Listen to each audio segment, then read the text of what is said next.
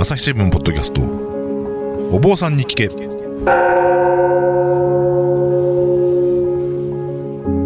日新聞の武田真翔です。不安を抱えて生きる人々が大勢いる時代、いつもとはちょっと視点を変えて、普段の生活で得られない気づきを発信したいということで、日々の気になるあれこれをお坊さんに聞いてみようということでお届けしています。朝日新聞ポッドキャスト、お坊さんに聞け。えー今回のシリーズはですね、山口県宇部市のカトリック宇部教会にお邪魔して、片柳博士神父に、神父さんからお話を聞くということでお届けしております。えー前回、前々回とあって、今回が3回目です。えー前回はですね、えーその、なんでしょう。まあ、どうして最終的に神父になったのかっていう、その、まあ、死を待つの人の家という、えーマター・テレサのですね、えーやっている施設に、ボランティアで行って、そこで働いて、そこで得たものは何だったのかっていうお話を聞いたときに、まあ、今になってようやくそれを、うんあの、自ら、あの、のものとして、あの、理解できるようになったんですよっていうようなお話を、えー伺いました。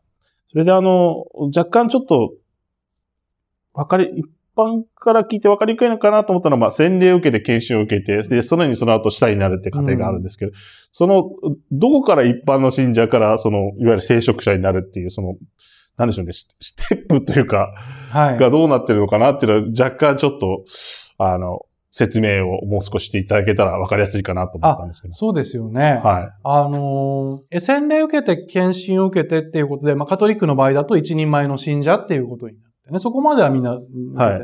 で、え教会に普通に週に一遍通って、はい。えー教会活動してっていうね。まあそういう普通の。で、えー次に私が進んだのが、あの、修道会に入会を願うっていうことなんですよね。そこで属性から離れるって形になるんですう。そうですね。属性から離れる第一歩っていう感じですかね。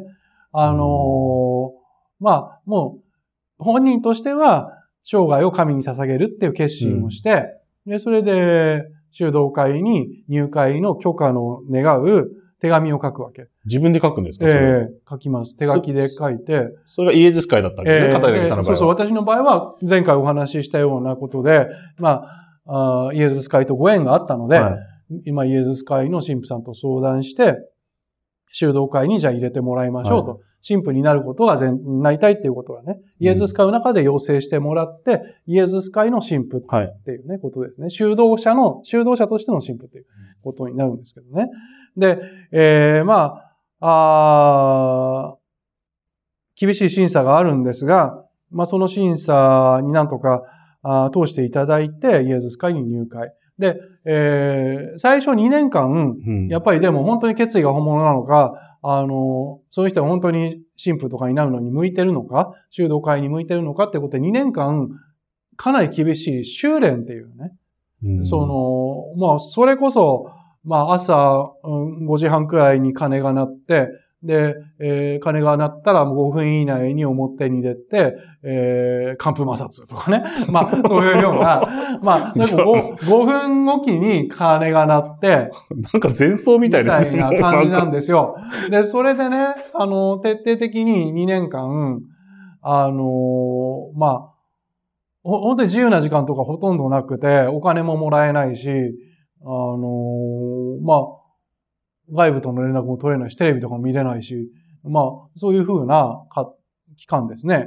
で、それ2年間、なんとか無事に終えると、まあ、その、まあ、その間にそのさっきの霊装っていうのもあるんですけどね、1ヶ月かけて霊装っていうのもやるんだけど、それ2年間無事に終えると、うん、誓願っていうのを立てさせてもらえるんですよ。修道者になる初誓願って言うんですけどね。聖願で近いに願うって書くんですか？そうですね。はいあの、いわゆる誓願、仏教でいう時の誓願と同じで、誓願、誓いを願う、誓願ですね。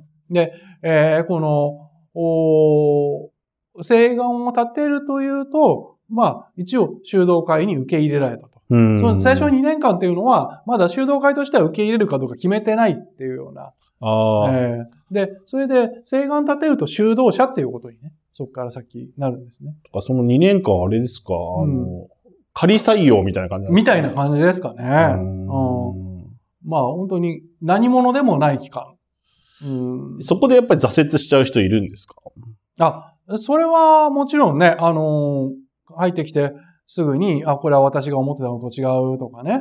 まあなんか、出ていく人も、まあ、時々いますけどね。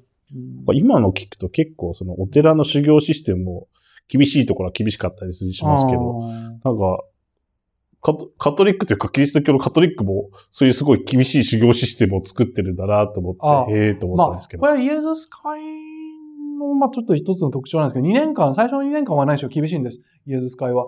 で、それで、その後、あのーまあ、あー2年の修練終わった後、上智大学とかに行って、はい哲学勉強して、その後2年間くらい、例えば、イエズス会がやってる中高とかでね、2年間くらい教えるんですよね。で、まあ、これ、れも結構ね、これまでそういう教師とかやったことないじゃないですか。はい。で、いきなり教師2年間、結構しんどいんですけど、まあ、それを終えて、その後4年間進学の勉強する。うんで、で、その、ステップ上がるたびごとに、まあ一応審査あるんですけど、それ全部終わって、まあ、神父になるっっていうね、えーことになるんですね。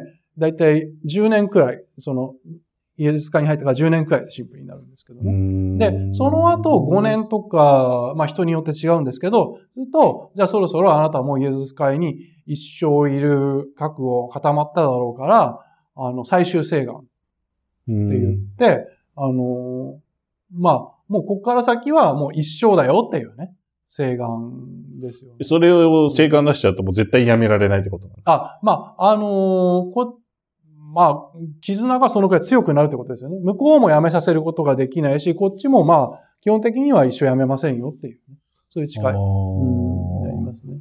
なるほど。じゃあ、とりあえず、あの、いわゆる一般の信者さんから、そうじゃなくて、は聖職者の道に入るとき、やっぱり、修道会に、まあ、あ入るところを持って、ちょっと区切一区切りがあるまあ。そうですね。あの、私の場合はね、修道者だから、あの、神父ってね、2種類あるんですよ。大雑把に言って。あの、教区司祭っていうのと修道司祭っていうのとね、うん私みたいに修道会に入って、修道会の中で養成されていく、はい。うーっていうことですよね。請願立ててって。で、その、神父だけのところもあるんですよ。うんそ、の、教区司祭っていうのは、その、修道会に入らないで、神父になるための純粋に養成を受ける。うん。6年間。そっちは6年なんです。6年間。で、それで、えー、まあ、進学校というところでね、はいまあ、共同生活しながら6年間過ごして、で、えー、大体6年くらいで神父うん。形で、で、それ、その場合は、あの、教区司祭っていうことは、ここだったら広島教区っていうことになるんですけど、基本的には一生広島教区の中で働くっていうことです。ああ、で、し私たちは修道会だから世界展開してるので、はい。修道会の中どこに行くかわからないという。なんか、そう考えるとちょっと、若干企業っぽいところがあるかなって気がします。全国転勤あるのと、ローカルなところの、はいはい、そうそう、そうですね。ローカルじゃ、ちちょっと似てるかもしれないそうそう。ですね。なるほど、そうなんですね。うん修道司祭っていうのと教区司祭っていうのと2種類うんうんうんあるっていう。なんか、採用が2ルートあるみたいな感じなんですかなんていうのかな。修行して、その、霊的に、まあ、例えばほら、うちだったらイグナチオっていう人いるわけじゃないですか。えー他の会だったらフランシスコっていう人だったりとかね、はドミニコっていう人だったりとか、まあ、ああいう人になりたいなと。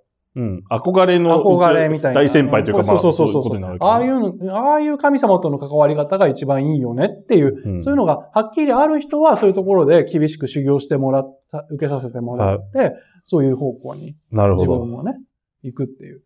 で、まあ、そういうことよりも、あの、教区の信者さんたちのそばにいてその人たちに神様の話を語り聞かせたりとか、困ってるおじいちゃんおばあちゃんとかにに行ったりとか、そういうのが何よりしたいんですよっていう人は教区したい。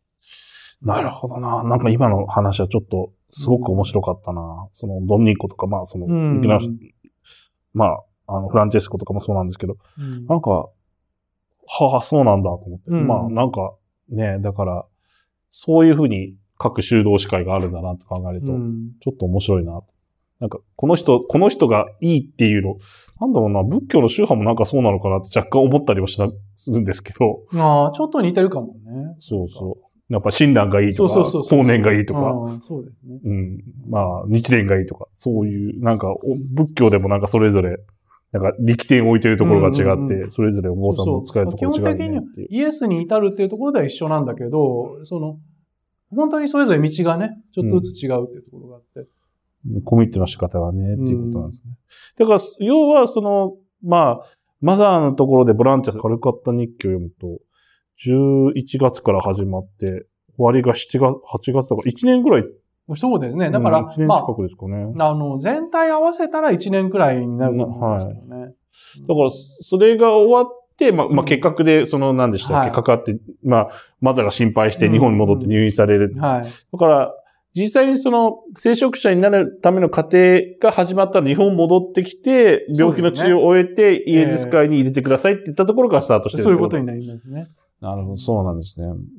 あの、で、まあ、ちょっとこの日記の中でも書いてあったんですけど、まあ、その死を待つ人の家でボランティアされて、うん。その死を待つ人の家っていうと、治療はどうなってるんだろうかみたいな。はいはいはい。で、実際日記の中でも、あの、まあ何も答えられなかったっていうふうにお書きになってましたけど、日本がその医医療、医学がそんな進歩してない、うん俺のことを日本に連れてって治してくれないかって、うん。実際そこで、その、死を待つ人の家でお世話になってる、まあ、世話され、お世話されている方々、うん方、方から実際言われて答えに窮したっていう場面あったと思うんですけど、その、なんでしょうね。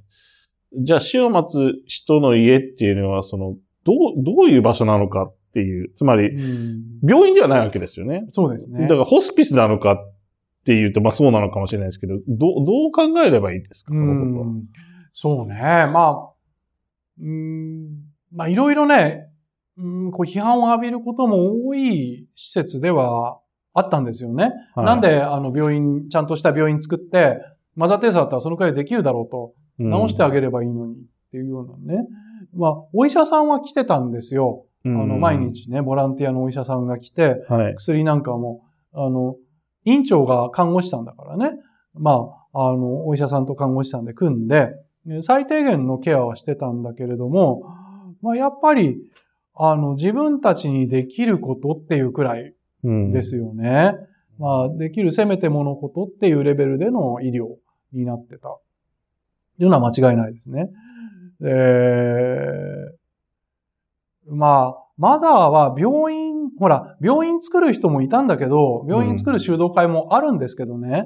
ただ、病院作っちゃうとものすごいお金かかるじゃないですか。で、そして、あのー収容できる人の数もやっぱり限界が出てくるとういうことですよね。で、週末人の家のようなものであれば、まあお金もそれほどかからず、いろんなところに作ることができるっていうことで、そっちの方がインドの現状に合ってるっていう判断なるほど。だと思います。うんおすごい日本みたいな総合病院作ったらちょっととってもじゃないけど維持できない、うんうんいうことですよね。で、そして、まあ、活動がすごく制約されてしまう。で、自分たちにできる精一杯のことっていうことですよね。で、まあ、あの、彼女、マザが思ってたのは、その道端で死んでいく人たちを最後せめて、うん。最後の1週間でも2週間でもね、この大切にはい。されて、人間のぬくもりをしっかり味わって、こう、う望む楽は、こう、あこんな辛くて、ろくでもないことばっかりの人生だったけど、最後にこんなに良くしてもらえて、うんまあ、良かったなと。うん、まあ、悪いことばっかりでもなかったなと。まあ、生まれてきて良かったなとうん。いうふうに思って、死を迎えてほしいと。うん。まあ、それがだから人間らしき死を迎えてほしいっていうね、うん。まあ、ことではあったんですよね。うん、それがまずあの願いだったと。どだから、そのあれですよね、その、今のお話をまとめると、要するに、うん。そのカルカッタの、その、まあ、うん。行き倒れてるじゃないですけど、もえ。えうまさにその、いつ亡くなってもおかしくないような状態にある人たちうんを、もし本当にその医療で救おうとした場合、それはもうとんでもない数がたくさんいらっしゃるから、えそれを全部適切な治療を受けさせるっていうのは、まあその資金面から言っても、かなり厳しいってことですよね、その。そうなんですね。まあ、あの、プロテスタントのミッションが作った大きな病院とかあるんですけど、お金がかかるから行けないんですよ、貧しい人たちは。ああ、逆にね。うんそうなると。じゃあそこからも見捨てられてしまってる人が出るってことですね。全く無料で病院なんてできないじゃないですか。はい。うん保険制度があるわけでもなしっていうようなところですよね。でそういうね、なんか病院作るとこう弾くことになる。で、まあ、うん、まあじゃあ自分たちができることは何かなっていうところであの形。だから最後亡くなる時には寄り添いますよっていう。でまあそういうことですね。うん一人ぼっちで死なせないっっていうか、まあ、人間らしく死なせてあげるって言いますかね。それもなんか、あの、極限の選択の結果そうなってる感じがしますね、あーまあまあそういインドのうことですね。そう。まあだから、まあ無力感とか、まああるんだけど、うーん。そうね。でも他にやりようがないわけですよね。そうですね。まあそういう現実。朝日新聞ポッドキャストお坊さんに聞け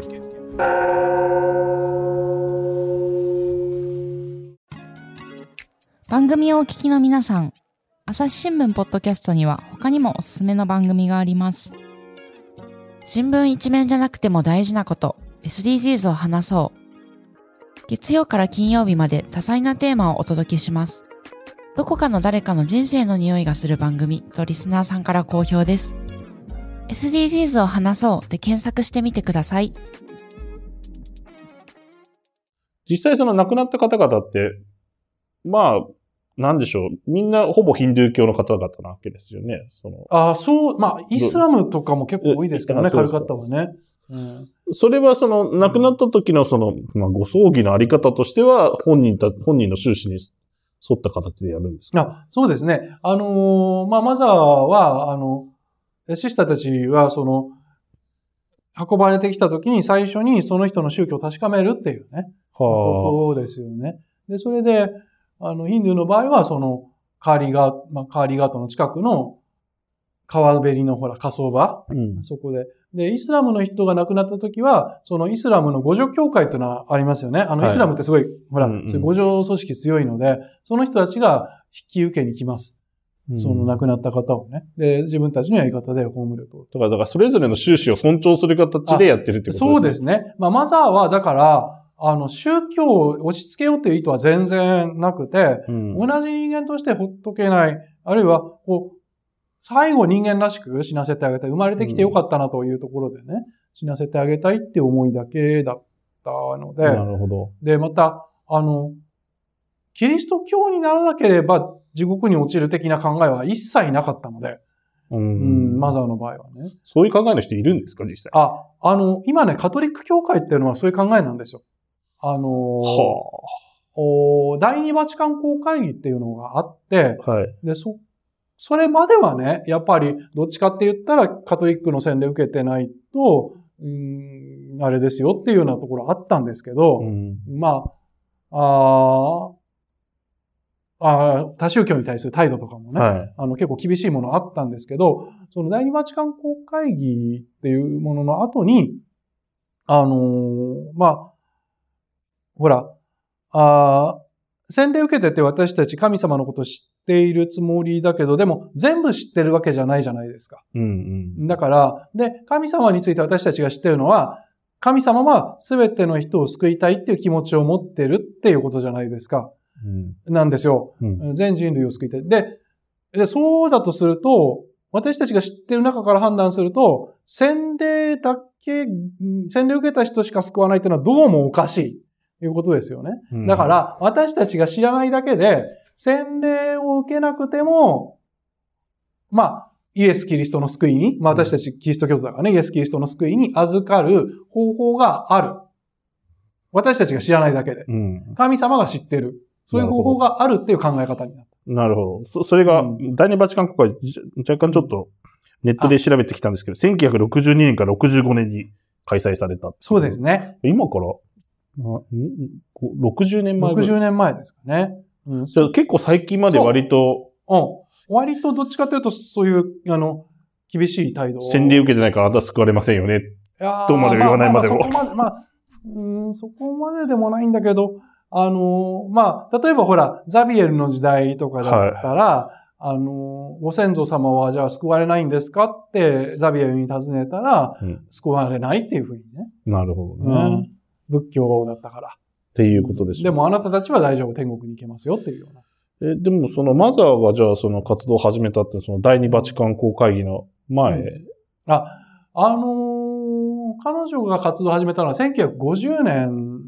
だからまだその、そうですね。その、うんまあ、排他的って言ってるのかよくわかんないですけど、まだ厳しかった頃にもうそれをやり始めてるわけですよね。ただね、私もその頃教会にいなかったからわからないんだけど、はいだんだんじわじわとそういう雰囲気になってきてたんだと思いますあ、。じわじわと。じわじわとね。で、それで宣言したのが第二バチカン公会議っていう。ああ、だから現場サイドの方でそういう機運が盛り上がってたってことか。そうですよね。うんまあ、やっぱりもう、もう常識的に考えてそうでしょうねっていうところですよね。まあ、ちゃんとそれぞれのやり方は最低限尊定尊重しないとダメですよねい特にアジアのコンテクストで働いてる人たちは、キリスト教徒じゃなきゃ救われないっていうのは、うんお坊さんにだってすごい立派な人 いっぱいいるし、イスラムだってね、うんヒンドゥーだって立派な人たち、いい人たちね、いっぱいいるんで、そういう人たちがみんな地獄行きとは思えないよねっていう ことは、もう肌感覚として分かってるわけですよね。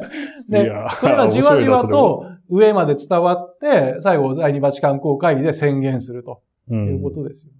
ちなみに、公会議ってな、な、何をこう、持って公会議って呼ぶんですか？あ、あの、やっぱりそれはローマ教皇が招集して、はい。全世界から、あの、司教っていう人たちいるんですけどね、その各地にね。で、その司教っていう人たちな何千人だと思うけど、は集まって話し合いをする。でこれってすごい昔からやってますよね、なんかああ、そうですね。よくね、あの、うん世界史の世界史にね、ね出ますよね出てき。てたと思いますけどね。それをなんか今でもやってるっていうのがすごいなああ、まあと思ったんまあ、100年に1回くらいの割合でね、うん集まってやってますけどね。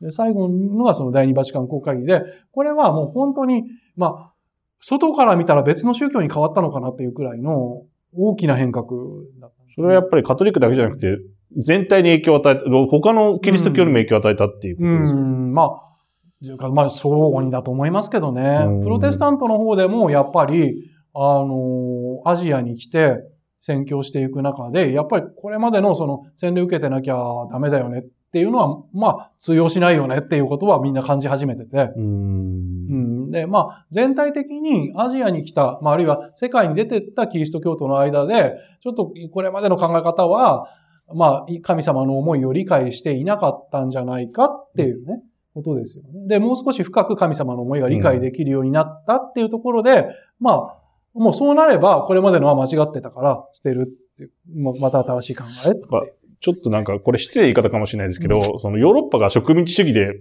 あの、はいはいいろんなところ行って、まあ、はいはいもちろんそこに布教も含めてやるじゃないですか。ええそっから何百年も経ってようやく分かったのかっていうのあーまあは逆にするんですけどね。そうああ何百年もかかりましたね。うんそう。だから、まあ、その、まあ、いわゆるザビエルのはい。時代ですよね。はいうん来た頃。まあ、まあ、あの頃は、その、非常に善悪っていうか、まあ、正しい間違ってるというのは非常にはっきり言う宗教だったので、まあ、あーお寺とか神社をね、はい。あるいはヒンドゥーの寺院を破壊するということをね、うん。そのキリスト教徒が増えてくるとね、お寺を壊して、えこんなの信じてたら地獄に落ちるみたいな言い方をしてた時期もあったという。で、まあ、そういう時期を経て、まあ、少しずつ学んでいったといううん 感じですかね。なんか、それとまたちょっと逆の方向の話になるのかもしれないですけど、その、まあ、片柳さんのこのカルカッタ日記の後にマザー・テレスは生きているってあの、ああ、はいはい。あの、まあ、久しぶりに。久しぶりにインドを訪ねて、マザーが亡くなった後に訪ねたって話の中ではい。読んでて、まあ、う面白いなと思ったのは、その、なんでしょうね。えー、そのマザー・テレサの、あのヒンドゥー教徒がその、マザーのことを神格化して、あの、出汁が出る。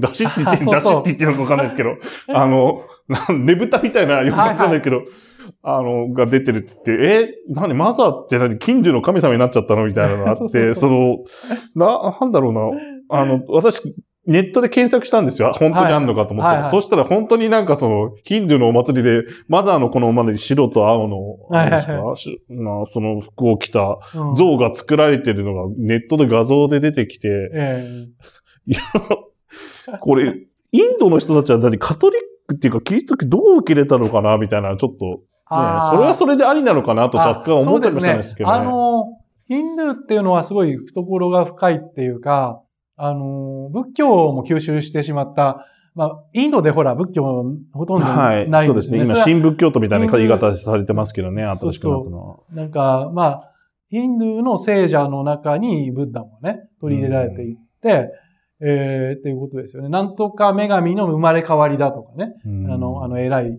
他の宗教の聖者はっていうような形で、どんどんどんどん吸収して広がっていく宗教なんですね、ヒンドゥーっていうのはね。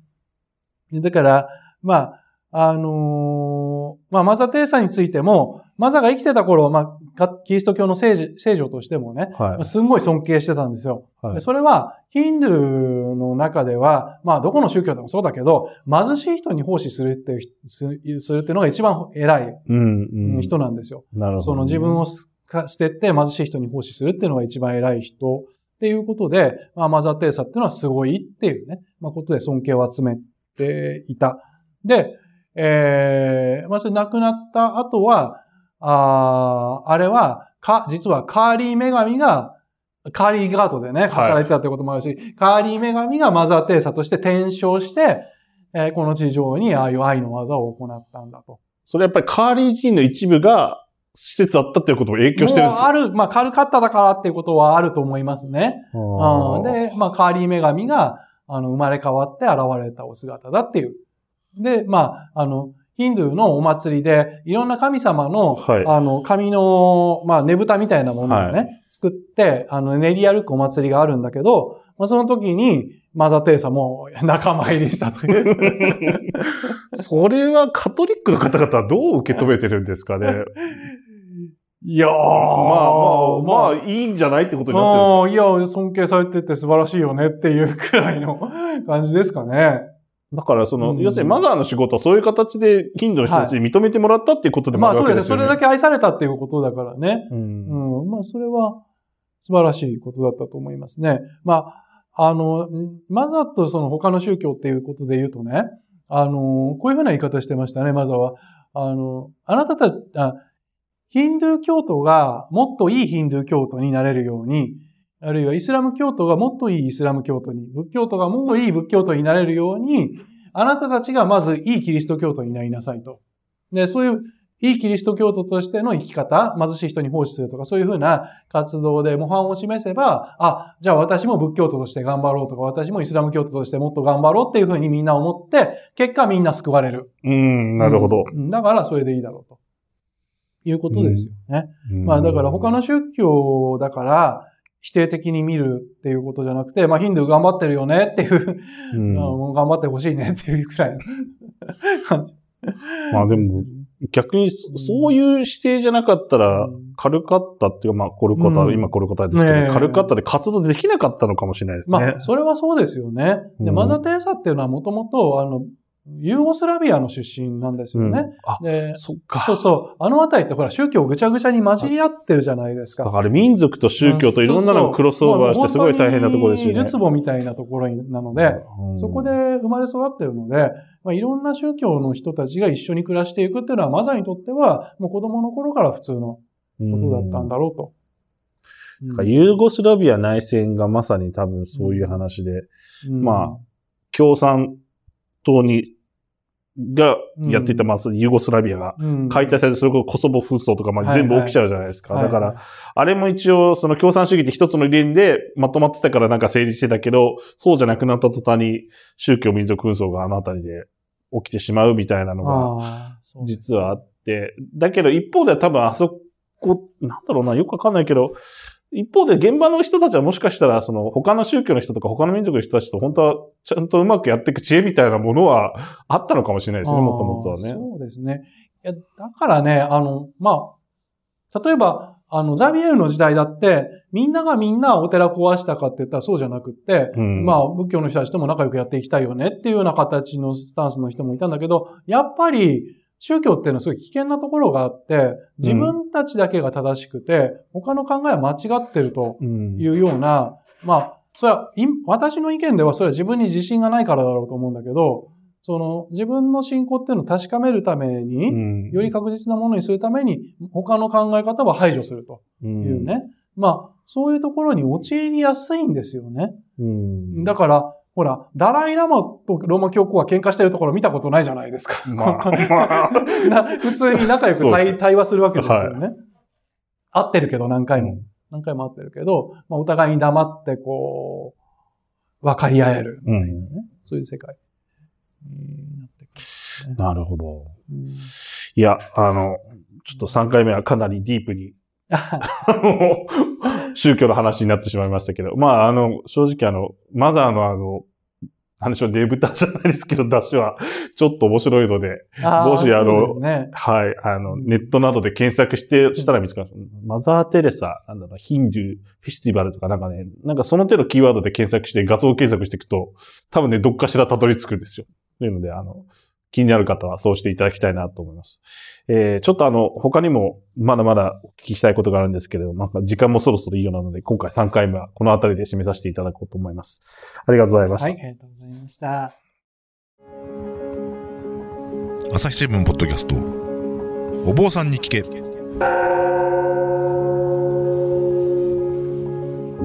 今回も山口県のおカトリック宇部教会から片柳神父のお話を伺い、お届けしました。えー実はですね、まあ、片柳さんと私が会うきっかけになったのは、実はある本の出版記念のトークイベントということで、えーその本がですね、何を信じて生きるのかというタイトルの本でした。あの、これは、えー、大学生の男の子が教会にやってきて、まあ、人生について問答するという形式の本なんですけれども、えーこれは、まあ、どうしてこの本をお書きになったのかっていうのをちょっと片柳さんに一度聞きたいなと思ったので、ちょっとご紹介いただけますか？そうですね。あのーまあ、マザー・テレサの話、私、皆さんにするんですよね。はいで、それで、まあ、いろんな説明して、あのーあなたはかけがえのない大切な存在なんですよっていうような話するんだけど、やっぱりね、あの、神父さんの話聞いてるときはそんな気になるんだけど、うちに帰って考え直すと、やっぱりそうは思えないと。なるほどだって現にあの人と比べたら私あれもできないし、これもできないしとかね。なるほどね。うん、まあ、で、また言いに来る人多いんですよ。で、だでそういうのに、まあ、答えていくか形式での本があったら、もう少し深くね、あの、皆さんに分かってもらえるかなっていうことで、まあ、これまでいろんな人からされた質問を一人の青年が、まあ、私にどんどんしていくっていうね、まあ、形で本を構成したっていうこと。実在の青年ではなくて、これまで受けた質問を全部してくる、ひも人として想定された青年そうですね。ね。で、それで、まあ、工夫したところとしては、新キリスト教とか全く信じてない人でも、最後に、あ、なるほどっていうふうに思わせるような終わり方っていうのをちょっとね、工夫したっていう。あれですよね、そのせ、その本に登場する青年は別に最後にあのカトリックの信者になるわけではないではないですね。ない、ないんだけど、あ、なるほど。その世界が神によって作られたとか言ってるけど、まあそういうふうに言いたくなる気持ちもわかるよね。そのくらい、この世界っていうのはなんかすごいところがあるよね。美しいよねとかね。うんまあなんかそういうふうなところに気がついていくっていうことです。なるほど、わかりました。ちなみにこちらもまた PHP でした。そうですね。PHP 研究所さん。はい。お値段1430せ1430円ですね。。はい。あの、書店でもお買い求めいただけますし、ネットでもあのお買い求めいただけると思います。あの、興味のある方は読んでいただきたいなと思います。えー、一応、朝日新聞ポッドキャストお坊さんに聞け、武田真翔がお送りしました。いつも言ってますが、朝日新聞デジタルでお坊さんに聞けと検索すると、過去の配信会など聞けますので、えーそちらもチェックしていただきたいなと思っています。ではまたお会いしましょう。